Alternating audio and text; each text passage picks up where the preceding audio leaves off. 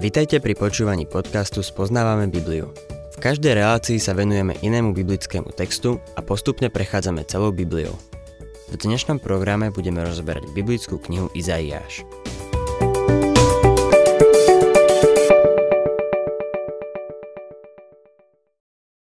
Milí poslucháči, dostávame sa k 12. kapitole Izaiáša, ktorá uzatvára sériu proroctiev, ktoré Izaiáš vyriekol za čas kráľa Acháza. Tieto proroctvá začali v 7. kapitole, a to súdom nad Božím národom.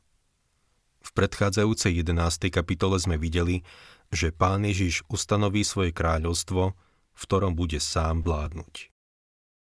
V tejto 12. kapitole sa dostávame na vrchol. Súženie je minulosťou a búrky života už ustali. Izrael vošiel do kráľovstva a vidíme ich, ako uctievajú a oslavujú Boha. Izrael vidíme v chráme, nie pri múre nárekov. Jeden z dôkazov, že súčasný návrat Židov do Izraela nie je naplnením proroctva je ten, že dnes sú ešte stále pri múre nárekov. Táto krátka kapitola je ako žalm, lebo vlastne to aj je žalm. Je to krásny klenot – pred sebou tu máme chválospev ľudu pod priamou a osobnou vládou Krista. Je to čistá chvála Boha za jeho spásu a stvorenie zo srdc vykúpených. Kliatba je zo zeme odstránená, čo je dôvod na chválu Boha za jeho prejav dobroty voči stvoreniu. My sme zatiaľ nič také nevideli, lebo kliatba stále na stvorení spočíva. Dnes má príroda ostré tesáky, a zakrvavené pazúre. Počas tisícročného kráľovstva sa to zmení. Izaiáš 12. kapitola 1. verš V ten deň povieš Ďakujem ti, hospodin, lebo hoci si sa na mňa hneval, svoj hnev si odvrátil a potešil si ma. Znovu sa tu stretávame s výrazom v ten deň označuje začiatok obdobie veľkého súženia a siaha až do príchodu kráľovstva, ktoré Kristus ustanoví tu na zemi. Tento verš vyjadruje myšlienku, že noc hriechu sa skončila a nastal deň spásy. Izrael prešiel strašnou nocou súženia a teraz vyšlo svetlo. Súženie sa skončilo. Teraz vojdu do pokoja a radosti kráľovstva. Je čas na chválu. To, čo bude charakterizovať vek kráľovstva, je čistá radosť. Druhý verš. Veď Boh je moja spása, dôverujem mu a nezľaknem sa, lebo moja sila a pieseň je hospodin, hospodin sa mi stal spásou. Všimnime si, že nepovedia, že Boh zabezpečil spásu, ale že On je spása. Spasenie je osoba, nie program, systém, obrad či liturgia. Spasenie je osoba a tou osobou je hospodin Jahve, Pán Ježiš Kristus. Oslavujú ho za jeho spasenie. Tretí verš. S radosťou budete čerpať vodu z prameňov spásy. Tie pramene znamenajú hojnosť. Jeho spása dáva srdcu uspokojenie a radosť. V období kráľovstva bude veľa radosti, lebo pán chce, aby sa jeho deti radovali. Chce, aby sme boli šťastní. Naše spasenie by nás malo viesť k tomu, aby sme sa radovali a spievali pánovi chvály. Nazdávam sa, že nemôžeme byť jeho svetkami, pokým nemáme túto radosť. Štvrtý verš. V ten deň poviete Ďakujte hospodinovi, vzývajte jeho meno, zvestujte jeho skutky medzi národmi, pripomínajte, že jeho meno je slávne. V ten deň sa samozrejme vzťahuje na tisícročné kráľovstvo, na tú svetlú časť dňa. Deň pánov začal nocou hriechu. Náš deň začína východom slnka, ale deň v starej zmluve začínal so západom slnka. V 30. žalme v 6. verši sa píše Plač môže trvať do noci, s ránom však prichádza plesanie. Tisícročné kráľovstvo bude obdobím ranného plesania a vďaky vzdania Bohu za spasenie. Vďaka mu nepatrí len za to, že je stvoriteľ, ale aj za jeho veľké skutky medzi národmi. Jeho meno je slávne, Jeho skutky zahrňajú nielen jeho dielo stvorenia, ale všetko, čo robí. 5. verš Ospevujte hospodina, lebo veľkolepo konal, nech je to známe po celej zemi. Boh vykonal veľké veci. Keď po šiestich dňoch dokončil svoje dielo stvorenia, povedal, že je to dobré. Keď Boh vraví, že je to dobré, tak je to dobré. Myslím si, že je dobre sa mu poďakovať za spásu a za stvorenie, aj keď je poznačené hriechom. Vzadu v záhrade vidím, že sa mi krty dostali na pozemok a mravce sa mi dostali do domu. Ale napriek týmto nepríjemnostiam vtáčiky spievajú a v záhrade rastú krásne stromy a kvety. Aj keď je táto zem prekliata hriechom, je stále krásna. Len si predstavte, aké to bude krásne, keď tá kliatba bude odstránená. V ten deň budeme mať dôvod na spev a chválu Boha. Ale aj dnes. Šiestý verš.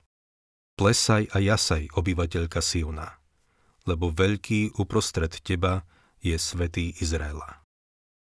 Toto je veľké vzplanutie vykúpenej duše, ktorá dáva Bohu všetko, čo človek môže. Svoje haleluja. Dnes veľa hovoríme o tom, že sme sa odovzdali Bohu, ale pritom ani nevieme, čo to znamená.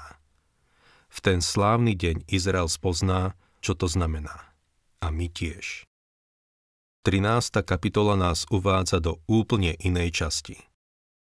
Okamžite môžeme pozorovať zmenu tónu. Kapitoly 13 až 23 obsahujú bremená, uvalené na 9 okolitých národov. Bremeno je niečo, čo nesieme. Týchto 9 bremien predstavuje Boží súd nad týmito deviatimi národmi. Keby sme slovo súd nahradili slovom bremeno, bolo by to rovnako presné. Máme pred sebou pozorúdnu pasáž písma, lebo väčšina týchto prorockých súdov sa už naplnila. Sú to historické fakty. Každý z týchto národov mal nejaký kontakt s Izraelom. Väčšina z nich s ním priamo susedila alebo boli len nedaleko. Izrael trpel v rukách niektorých z nich. A trpí aj dnes. A bude trpieť aj v budúcnosti. V tejto kapitole budeme vidieť niekoľko známych mien.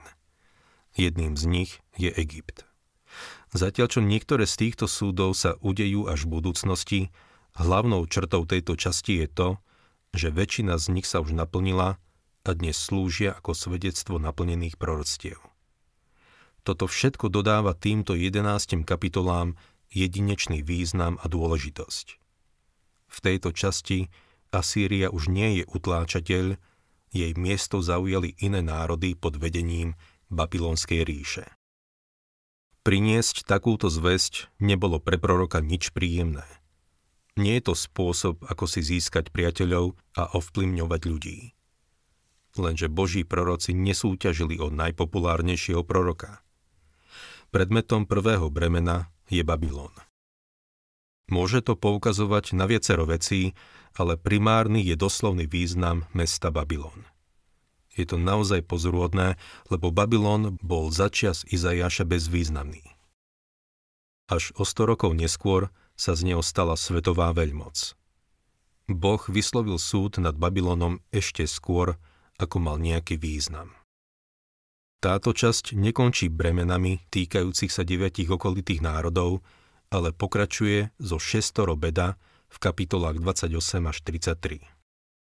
Nakoniec skončí požehnaním a bezvetrín po búrke v kapitolách 34 a 35. Tieto posledné dve kapitoly znovu predstavujú obraz tisícročného kráľovstva. V tejto 13. kapitole vidíme potrestanie Babylonu, keď nastane deň hospodina. Verím, že jeho konečné naplnenie bude v období veľkého súženia. Izaiáš 13. kapitola, 1. verš. Výrok proti Babylonu, ktorý vo videní prijal Izaiáš a Mócov syn. V tejto, ako aj v nasledujúcej 14. kapitole, ide o doslovný význam mesta Babylon. Stalo sa z neho jedno z najväčších miest staroveku. V skutočnosti to bola prvá svetová veľmoc a tak ho predstavuje aj prorok Daniel. Nebukadnesar bol babylonskou hlavou zo zlata. Bol kráľom prvej svetovej veľmoci. Mesto Babylon bude znovu vybudované v budúcnosti. Babylon je symbol spoločnej vzbury proti Bohu. Táto vzbura začala pri babylonskej veži a skončí v zjavení Jána 17 a 18, kde budeme vidieť náboženský a politický Babylon, ako vládne svetu. Počas veľkého súženia Boh odsúdi Babylon a padne. Toto je možno prvá zmienka o tom v písme. Prejdeme k tretiemu veršu. Ja som vydal rozkaz svojim zasvetencom a pre svoj hnev som zavolal svojich hrdinov, ktorí jasajú nad mojou velebou. V tomto verši slovo zasvetenec má význam oddeleného pre konkrétne použitie nejakým činiteľom. Boh hovorí, ja som vydal rozkaz svojim zasvetencom a pre svoj hnev som zavolal svojich hrdinov. Boh zasvetil alebo vzbudil Babylon s konkrétnym zámerom. To isté urobil za Sýriou. V 10. kapitole Izajáša v 5. verši Boh povedal prostredníctvom proroka Izajáša. Beda Asýrii, ktorá je palicou môjho hnevu, ten prúd v jej rukách, to je môj hnev. Boh použil Asýriu, aby ňou potrestal svoj ľud. A potom potrestal Asýriu. Presne to isté urobí s Babylonom. Hoci čo môže byť zasvetené, ak je to oddelené pre Boha. Asýria a Babylon boli oddelené na potrestanie Izraela. Boli nástrojom v jeho rukách na konkrétny cieľ. Štvrtý verš. Hukot na vrcholoch ako od množstva ľudu, hrmot kráľovstiev zhromaždených národov. To hospodín zástupov robí prehliadku šíku pripraveného do boja. Tento verš približuje, čo sa myslí pod zasvetencami. Babylon povstane proti južnému kráľovstvu, Judsku, podobne ako Asýria povstala proti desiatim severným kmeňom Izraela a odvlečie ho do zajatia. 5. verš. Prichádzajú z ďalekej krajiny od končín nebies. Hospodin a nástroje jeho hnevu, aby zničili celú zem. Babylončania budú nástrojom jeho hnevu. 6. verš. Kvíľte, lebo blízko je hospodinov deň, lebo príde ako skaza od Všemohúceho. Toto proroctvo presahuje všetko, čo je dnes už históriou a zároveň zobrazuje obdobie veľkého súženia. Verše 7 až 9 Preto sklesnú všetky ruky a ochabne každé ľudské srdce. Preľaknú sa, zachvátia ich krče a bolesti, budú sa zvíjať ako rodička, z hrôzou budú pozerať jeden na druhého. Tvár im bude horieť plameňom. Hľa, deň hospodina prichádza. Ukrutný, s hrôzou a rozpáleným hnevom, aby urobil zo zeme zborenisko a jej hriešnikov z nej vyhubil. Počas veľkého súženia Boh znovu použije tú veľmoc, túto nazývanú Babylon, aby tak, ako v minulosti potrestal týchto ľudí. Súženie je tu označené ako pôrodné bolesti. Deň hospodina začne týmto obdobím pôrodných bolestí. Z nasledujúceho verša je zrejme, že ide o veľké súženie. Pretože hviezdy nebies a ich súhviezdia nevydajú svetlo. Slnko sa zatmie pri východe a mesiac sa nezaskvie svetlom.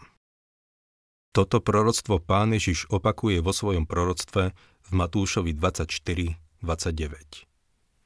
Hneď po súžení tých dní slnko sa zatmie a mesiac nevydá svoj svit. Hviezdy budú padať z neba a nebeské mocnosti sa budú chvieť. V zjavení Jána 8.12 sa píše Zatrúbil štvrtý aniel. Zasiahnutá bola tretina slnka, tretina mesiaca a tretina hviezd, takže sa tretina zatmela a deň i noc boli o tretinu temnejšie. 11. verš. Potrestám vo svete zločin a na zločincoch ich vinu. Urobím koniec na dutosti pyšných a pokorím hrdosť násilníkov. Potrestám vo svete zločin.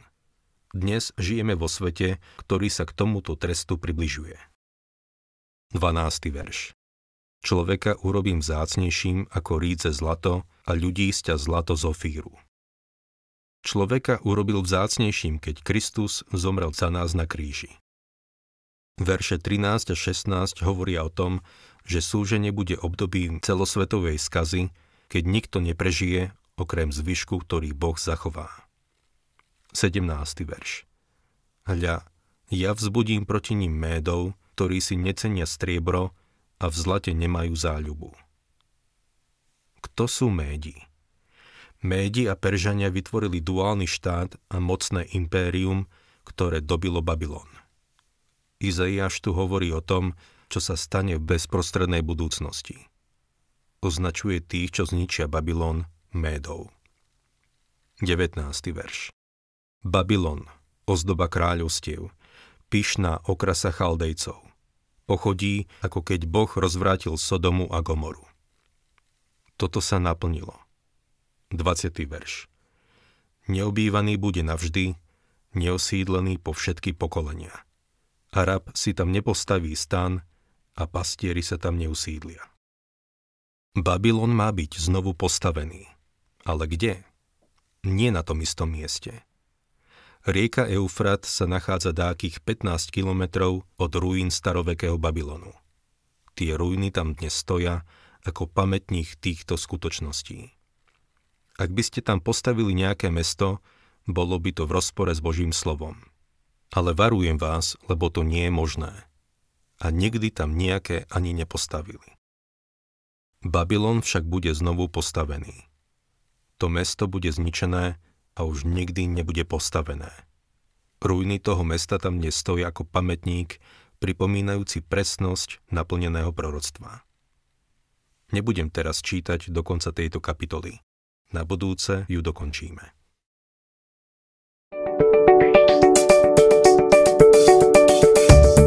Ak sa vám páči program Spoznávame Bibliu, budeme radi, ak ho odporúčite svojim známym a dáte like alebo nás začnete sledovať na facebookovej stránke Spoznávame Bibliu.